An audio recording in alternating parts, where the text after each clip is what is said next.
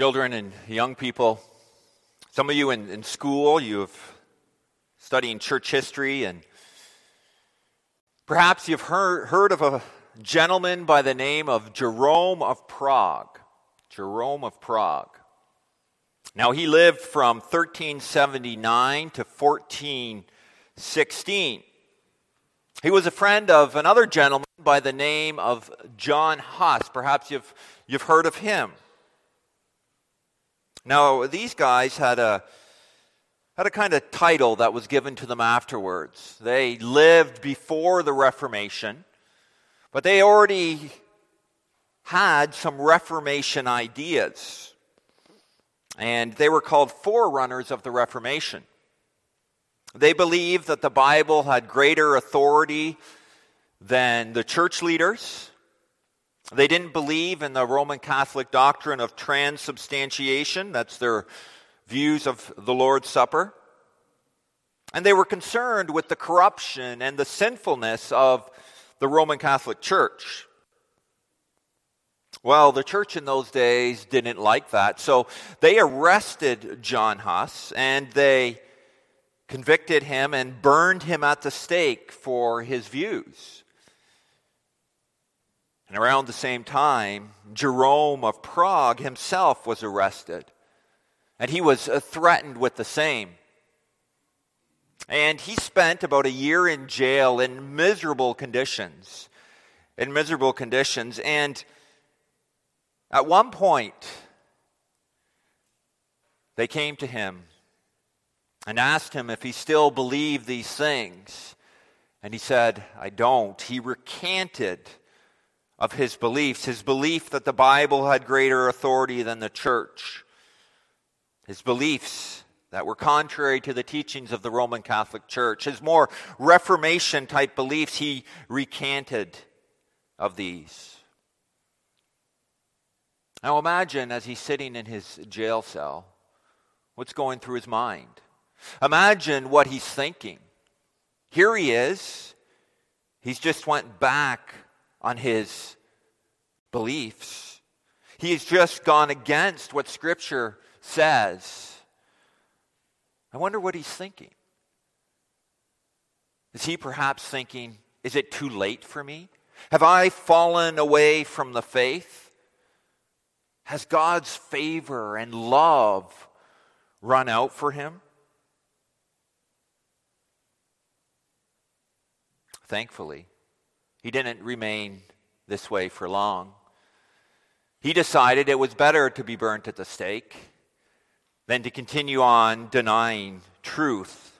He went back, he recanted of his recantation, and yes, he too, like his friend John Huss, was burned at the stake. But this brings to mind the question the question is it possible, is it possible for Christians to separate themselves from Christ's love?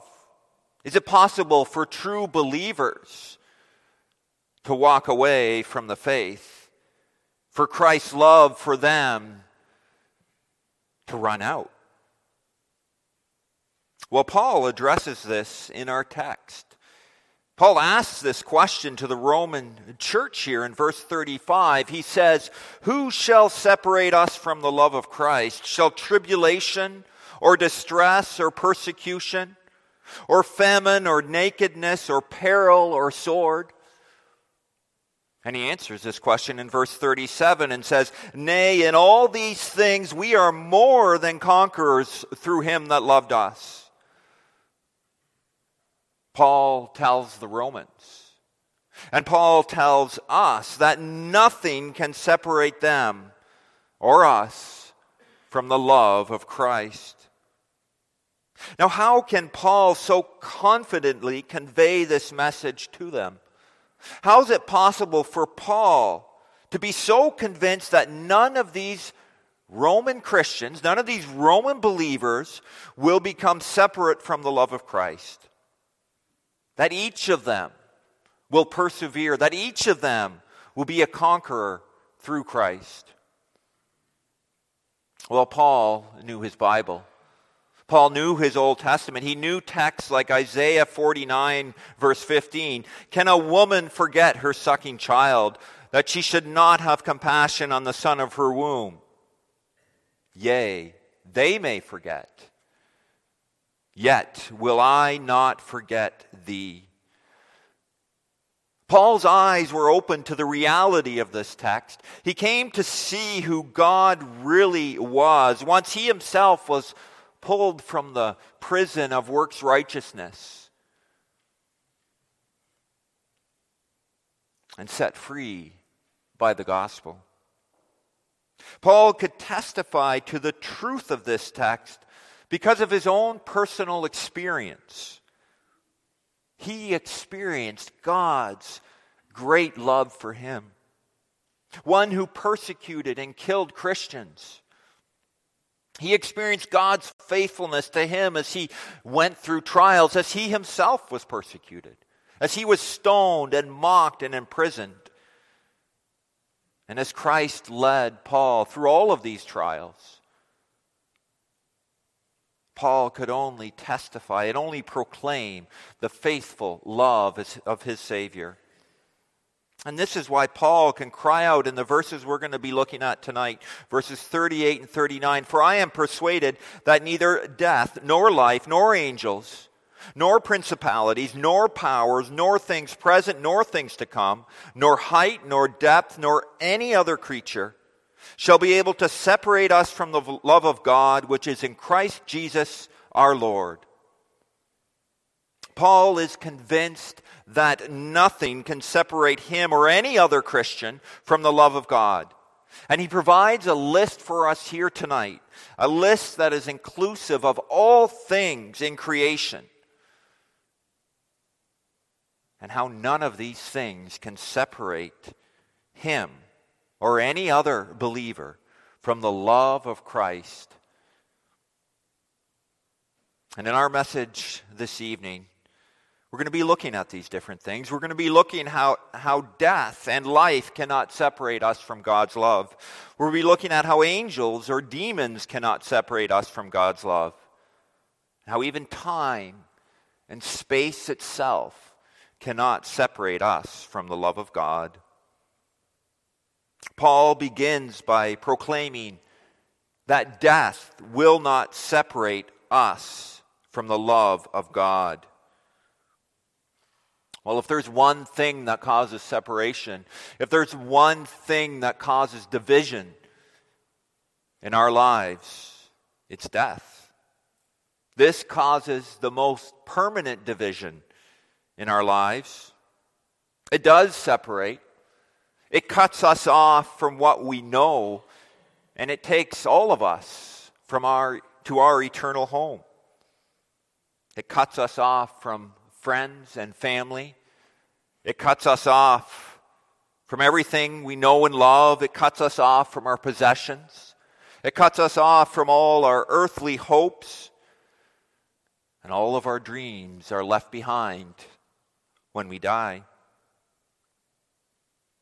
Most people fear death because it's a big unknown. Some think it'll be the end, that there's nothing afterwards. Some think they will cease to exist and this life is, is all there is. Some think they'll go to some sort of heaven because they've led a pretty good life. They've done some good things. Their good things outweigh their bad things. But most people are terrified of death. Think of what we've gone through in the last couple of years. The fear that COVID 19 has, a, has caused to rise up in our society. People are terrified of death. In fact, it's a taboo topic.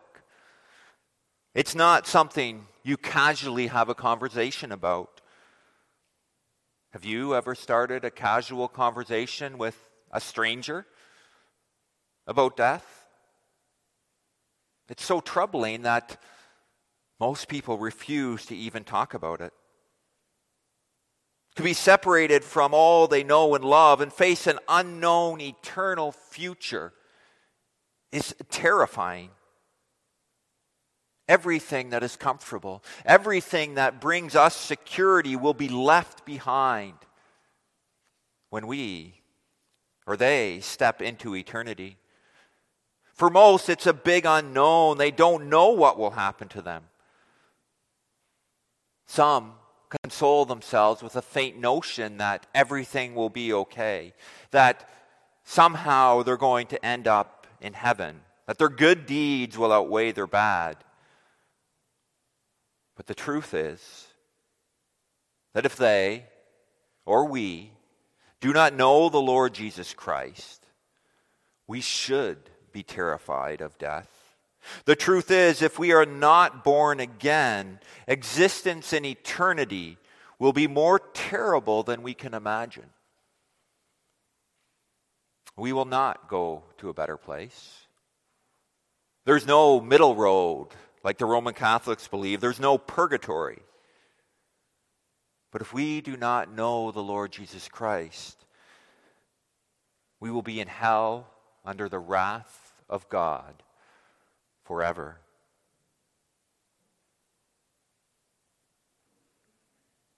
But for Christians, but for believers, this awful thing that terrifies the world is the last enemy. Death is the last hurdle to overcome. It is an entering from the known, what we know in this world, to the little known. Sure most of you are familiar with Pilgrim's Progress. And we know what happens when Christian comes to the river of death. He's terrified of it. And he enters into that river and he thinks he's drowning. It's, it's a battle, it's a struggle for him. But little does he know the river is shallow and he merely has to put down his feet and he can get through this last struggle. He can get through this last enemy.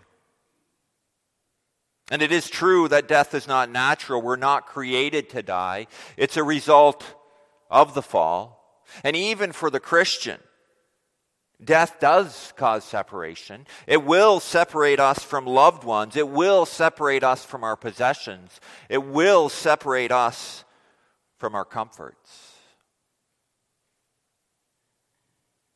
But there's one thing that death will not separate us from. Death will not separate us from the most precious thing in our lives. It will not separate us from our dear Lord itself. It will not separate us from the love of our God. But it will bring us to be with Him. Death may appear as a threat to us. The Bible tells us, 1 Corinthians 15 tells us, that Christ has eliminated this threat. He has conquered it. And this no longer serves as a means of judgment to the Christian. It is not the way to eternal damnation for us, but it is the way to eternal glory and joy, the way into the physical presence of our dear Savior. It has no bite, it has no sting. On one side, we have Romans 7 and sin, but on the other side, we have perfect holiness. On one side, we have a cloudy glass, but on the other side is perfect, clear vision. Therefore, for the Christian, death ought not to be so frightening. We ought not to be paralyzed with fear. Because Christ has conquered death for all of his people. It is something that each of us will face. There's no escaping it. But the Lord's message to you, dear child of God, is that you do not need to fear it. Satan makes this out to be your terrible enemy. But do not fear, for God will guide you through this or over this final hurdle. He will guide you across this final river. He will take you through this final battle. He will fight for you, and He will gain you the victory. His love has been with each saint. throughout history. He has helped countless numbers of believers before to pass through death into life. That same love that stayed with Abraham, that was with Joshua, that was with David, that was with Isaiah, Peter, and John, as they crossed into eternity, will be with you. Christ with his angels eagerly awaits you in glory. So, therefore, let's look forward to this day, being thankful for our lives here, enjoying and rejoicing in God's goodness to us here, enjoying the good gifts He has given us. But let's be eager for faith to be sight, for our salvation to be complete. John Calvin speaks to this. He says, Surely it is no wonder if the natural awareness in us bristles with dread at the mention of our dissolution. But it is wholly unbearable that there is not in Christian hearts any light of piety to overcome and suppress that fear, whatever it is, by greater consolation. He says in a, in a, simpler manner, he says, Let us, however, consider this settled that no one has made progress in the school of Christ who does not joyfully await the day of death and final resurrection. How is this possible? How is this possible for believers to look forward to the day when faith will be sight, to look forward to the day when they will be with their Savior? How is it possible that death is not our destruction? This is possible only because of what Christ did. Only because Christ himself experienced death, by, because Christ himself experienced the wrath of God. He bore the wrath of God so that we do not need to. He conquered death. He had victory over death for us so that we can joyfully await the day of death and final resurrection.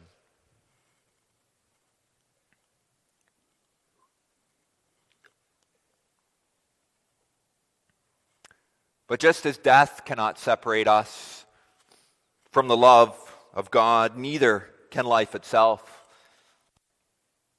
Everything in life, nothing of it can come between us and the love of our Savior.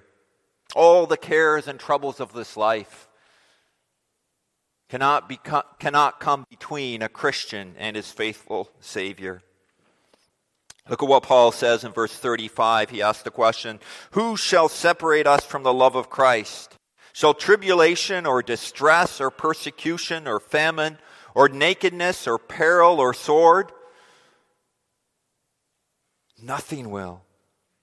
These things may trouble us, these things may afflict us, even bringing us to the point of despair or death itself.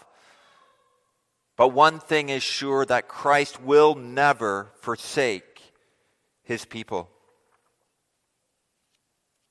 For all of us, all the cares and troubles of this life cannot come between us and our Savior.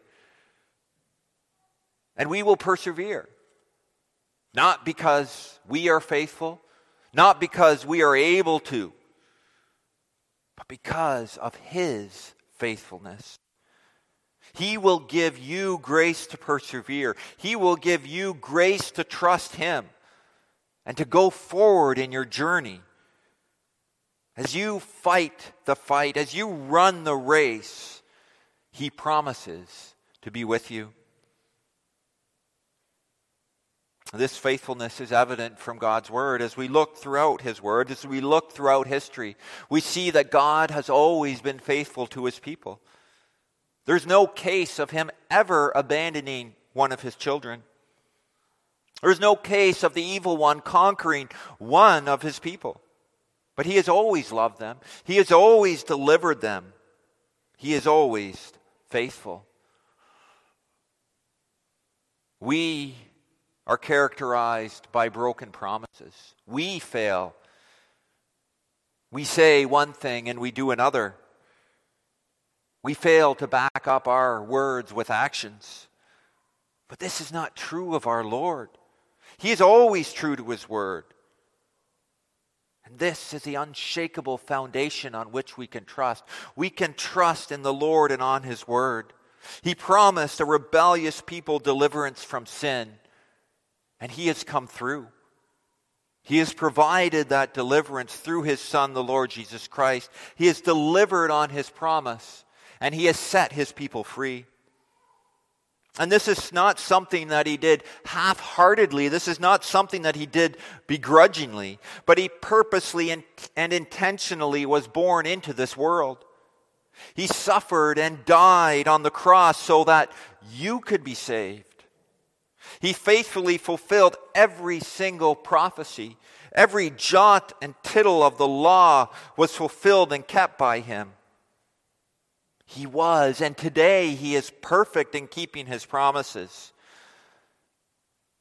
As he has been faithful and perfect in keeping them, so he will be faithful and perfect in preserving you in this life.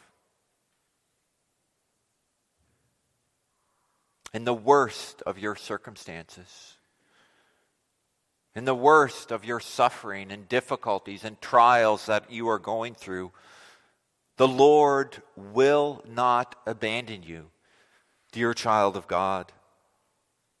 Though you, like Job, may feel abandoned by God,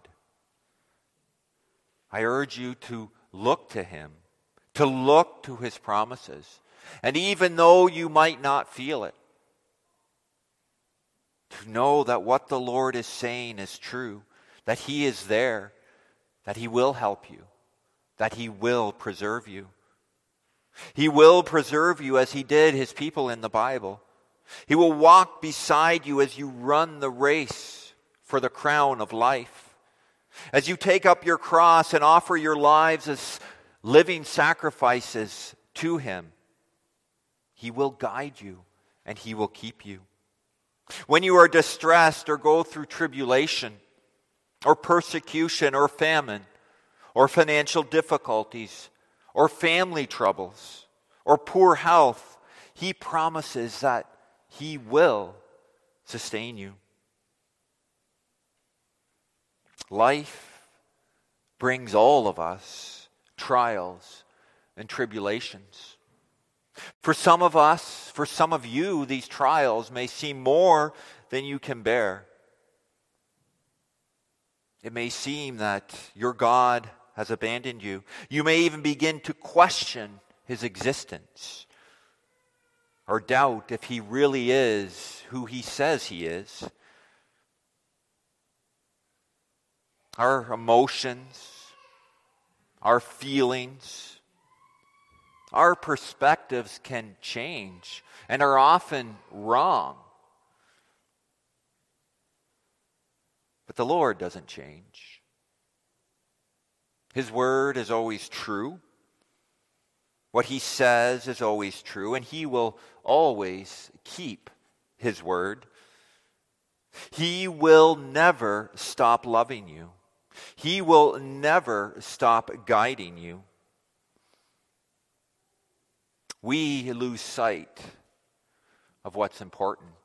We get bogged down in our daily circumstances, and we lose sight of the end. But the Lord doesn't. He knows where we are, what we're going through. But He doesn't lose sight of the end. He knows exactly what we need to prepare us for our true home. We lose sight of this goal. We lose sight of the end of the race. But He does not. He urges us on and is with us every step of the way. He's training you, He's keeping you near His side so that we do not fall and so that we finish the race. Am I being presumptuous about God's care for his people here?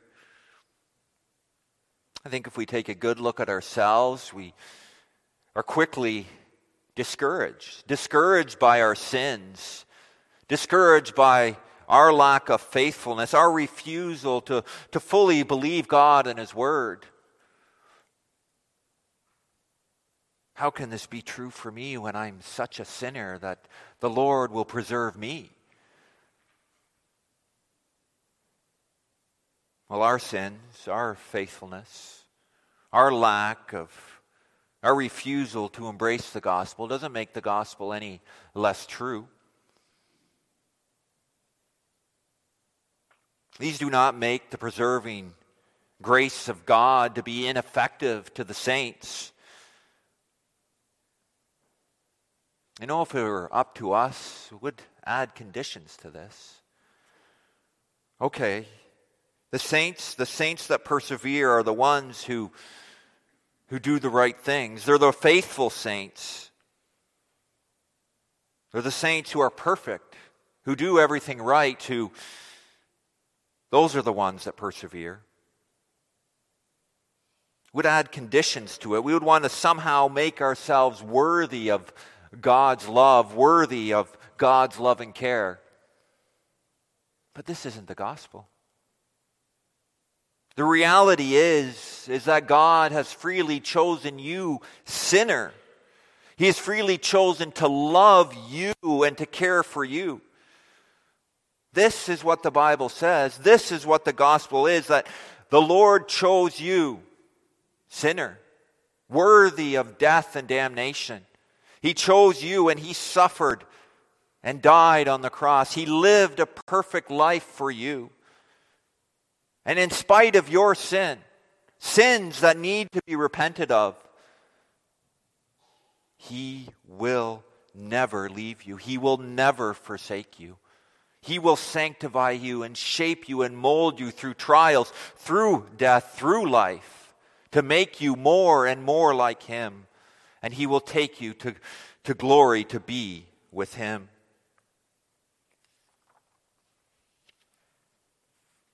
Paul could conclude here.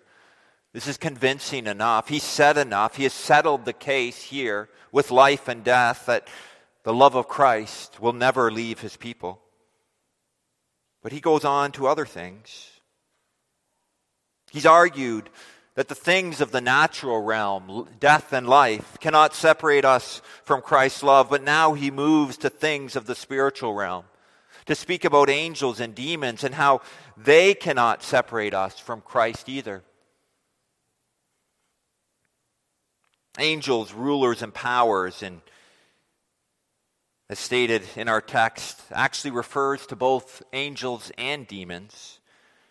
And Paul says here that angels and demons are not able to separate his people from the love of Christ. I don't think angels would ever attempt to do this, but Paul is making a hypothetical point here. Angels, powerful beings, beings who have defeated armies, who have brought plagues, who have been God's powerful ministers, if they were able to, if they wanted to, could not and cannot separate the believer from Christ's love.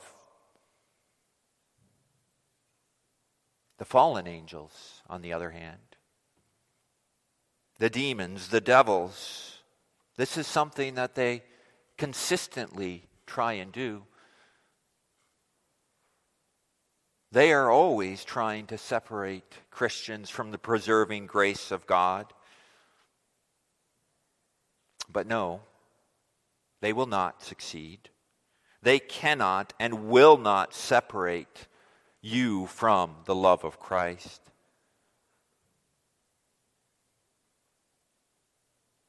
They will do all they can to make us doubt. They will do all they can to make us despair, to even despair of our own salvation. And they've been honing their craft for thousands of years, and they know what they are doing. They sought to make Job despair and curse God. But God sustained him. They sought to have Peter, but Jesus prayed for him and sustained him. Devils are tempting us to doubt God, to doubt His word, to turn away from the Lord. And it's even possible, we know, for them to bring afflictions or temptations upon us so that we would question God and His word. And sometimes it seems that Maybe they're succeeding. But the truth is, if you are resting on Christ for your salvation, you will not be separated from his love. They will not succeed in separating you from his love. Paul says in, in 2 Thessalonians 3, verse 3 But the Lord is faithful, who shall establish you and keep you from evil.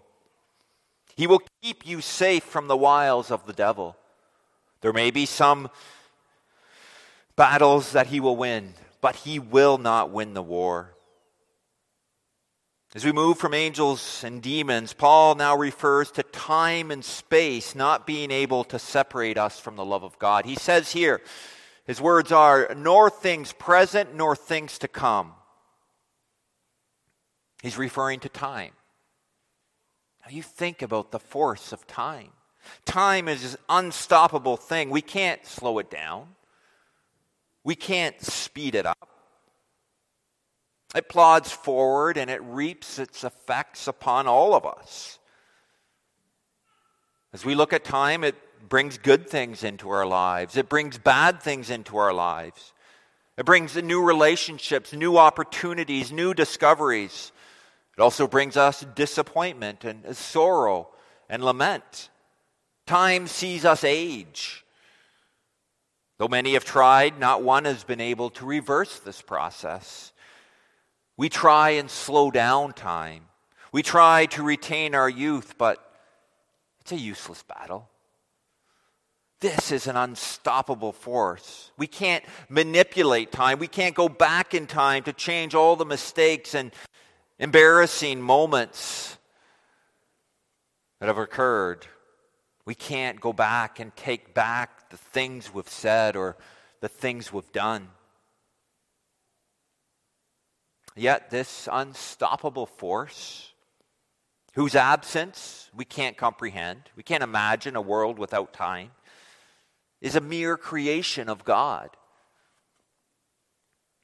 Though it is an absolute force in our lives and cannot in any way be manipulated by us, yet it does stand in subjection to our Creator, and it cannot interfere with His love for us. It can't increase or diminish this love. For this love is absolute, complete, and this love is eternal. This love existed before the creation of time, for our great God from all eternity knew each of his people. Has existed, his love has existed in his mind forever in the past, and it will exist in his mind forever into the future.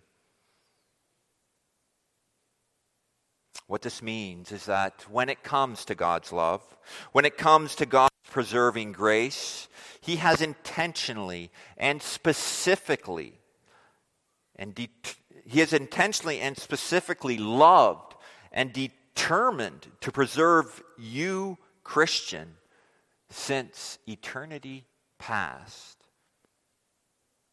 And He will continue to love you forever into eternity future. Time itself cannot interfere with God's love for you, and neither can what happens in time stand in the way of His love. There is nothing today, there is nothing in the past, there is nothing in the future that will separate you from Christ's love. Finally, the last thing Paul uses to illustrate the unstoppable love of God is space. His words, nor height nor depth, refer to the space around us. It is sure that nothing occupying space and nothing uh, occupying space or time can come between you and the love of God. As we look back over these verses, we look at what Paul has spoken about, we see that Paul has covered everything in what we call the space time continuum. The four dimensions of length, width, height, and time. Nothing in this space time continuum can pose a serious threat to a believer's security in Christ. Therefore, if you've had any doubt up to this point about the sureness of Christ's love, the sureness of his persevering grace, this certainly must put this to rest. There is nothing around you, nothing high into the heavens or into the depths of the sea. There is nothing in the entire universe, nothing in creation, nothing that we can think of, invent, or imagine. There is nothing in the physical realm, nothing in the spiritual realm that will keep you, dear believer, from the love of Christ. Spiritual powers, nor the space they inhabit, can thwart the love of Christ for you. This is amazing news. This is good news. But often, isn't it the struggle of faith?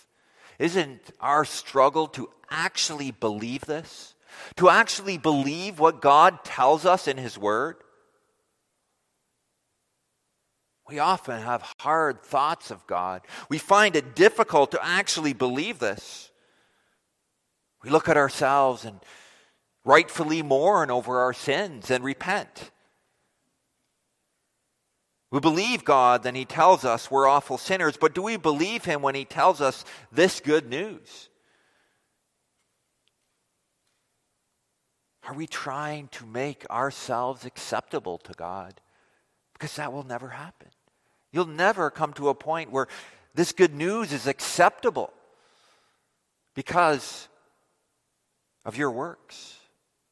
But this is the good news that the Lord brings to his people, people that are still struggling with sin. This is the good news that he's bringing to you tonight. We think that in order for this level of love to be true for us, we somehow have to improve ourselves. We somehow have to make ourselves more acceptable to the Lord. Then He will love us like this. Yes, the Lord does sanctify believers, a necessary part of grace that happens in our lives. But our sanctification does not merit anything with Him. It is a blessing to be sanctified a blessing to walk in the ways of the Lord. God doesn't operate how we would operate. When he converts someone, he doesn't say, Here are some of my promises, and, and here's a little bit of my love. Rather, the Lord opens his arms and he says, Here is everything. It is all yours. All of these promises are for you. I will never leave you nor forsake you. Your sins are forgiven. You are my son. You are my daughter. I have adopted you and will always perfectly love you and care for you. It's going to take us an eternity to see the depth of God's love for us. Some of you Christians have great difficulty believing that the Lord actually loves you this much. You're afraid that perhaps you're deceiving yourself, and there's no way the Lord actually feels this way about you. And I can't argue with your thoughts of yourself. I can't argue with you when you say you're so sinful, when you say you don't deserve this, because you're right. That's true. You are so sinful. You do not deserve this. But I will argue with the gospel. I will argue with God's word that if you have turned to the Lord Jesus Christ, if you have trusted in the Lord Jesus Christ for your salvation, if He has worked in your heart, all these promises and all the benefits of salvation are yours. Others of you think that resting in God's love can lead to a careless life. You think that it's too presumptuous to take God at His word. And to do so is easy believism. And that ultimately this leads to nominal Christianity. And though we must guard against these things,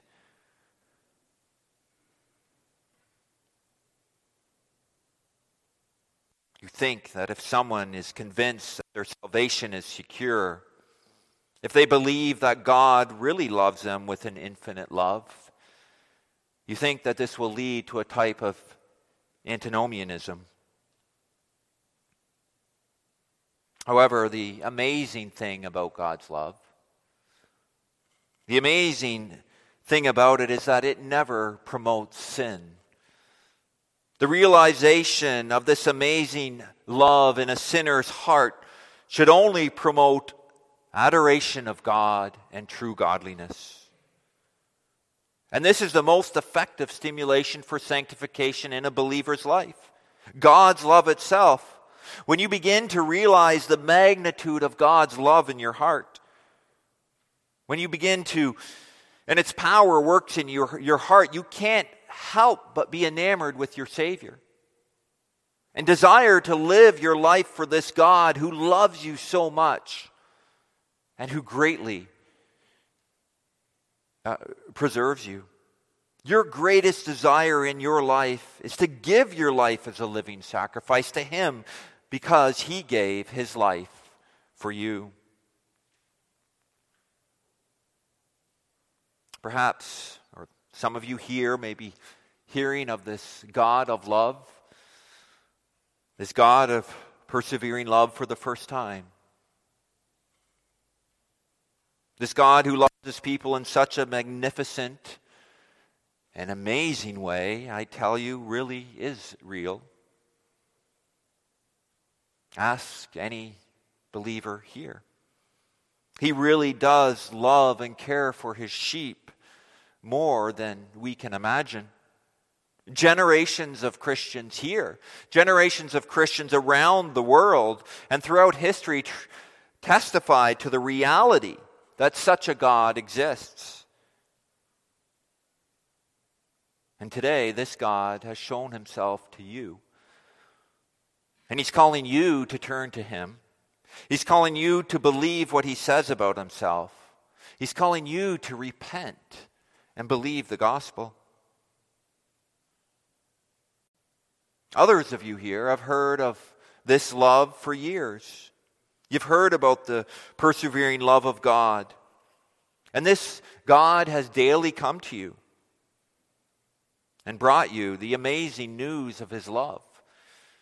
You've continually heard this amazing news, but your actions and your life show that you consider it to be a lie. So far, you've had no need for this God. You've no need for the gospel, no need for his love, no need for his son. I urge you this evening do not continue to spurn this God. Do not continue to call him a liar. But turn, repent, and believe the gospel. Finally, dear believer, think of all that your triune God has done for you. The Father elected you in eternity past.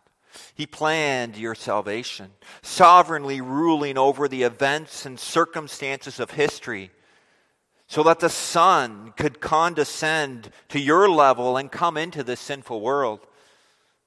He lived a perfect life for you he resisted the temptations of Satan for you. He suffered for you. He died an awful death on the cross for you. He was forsaken of the Father for you. He rose from the dead and ascended into heaven to rule, to prepare a place for you. He sent His Spirit to you, who came and dwells within you, who's now shaping you and molding you and preparing you for glory.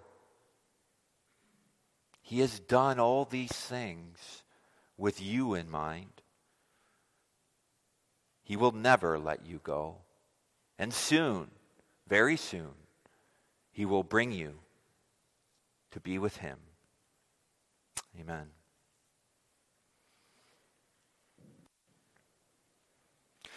Our faithful Lord in heaven, Lord, we are in awe of who you are. We thank thee, Lord, for thy goodness and thy mercy. We thank thee, Lord, for salvation through thy Son. And dear Lord, we pray that all of us here would see thy goodness, thy persevering grace. That we would look forward to the day when we will be with thee, when we will no longer sin, when we will see thee face to face.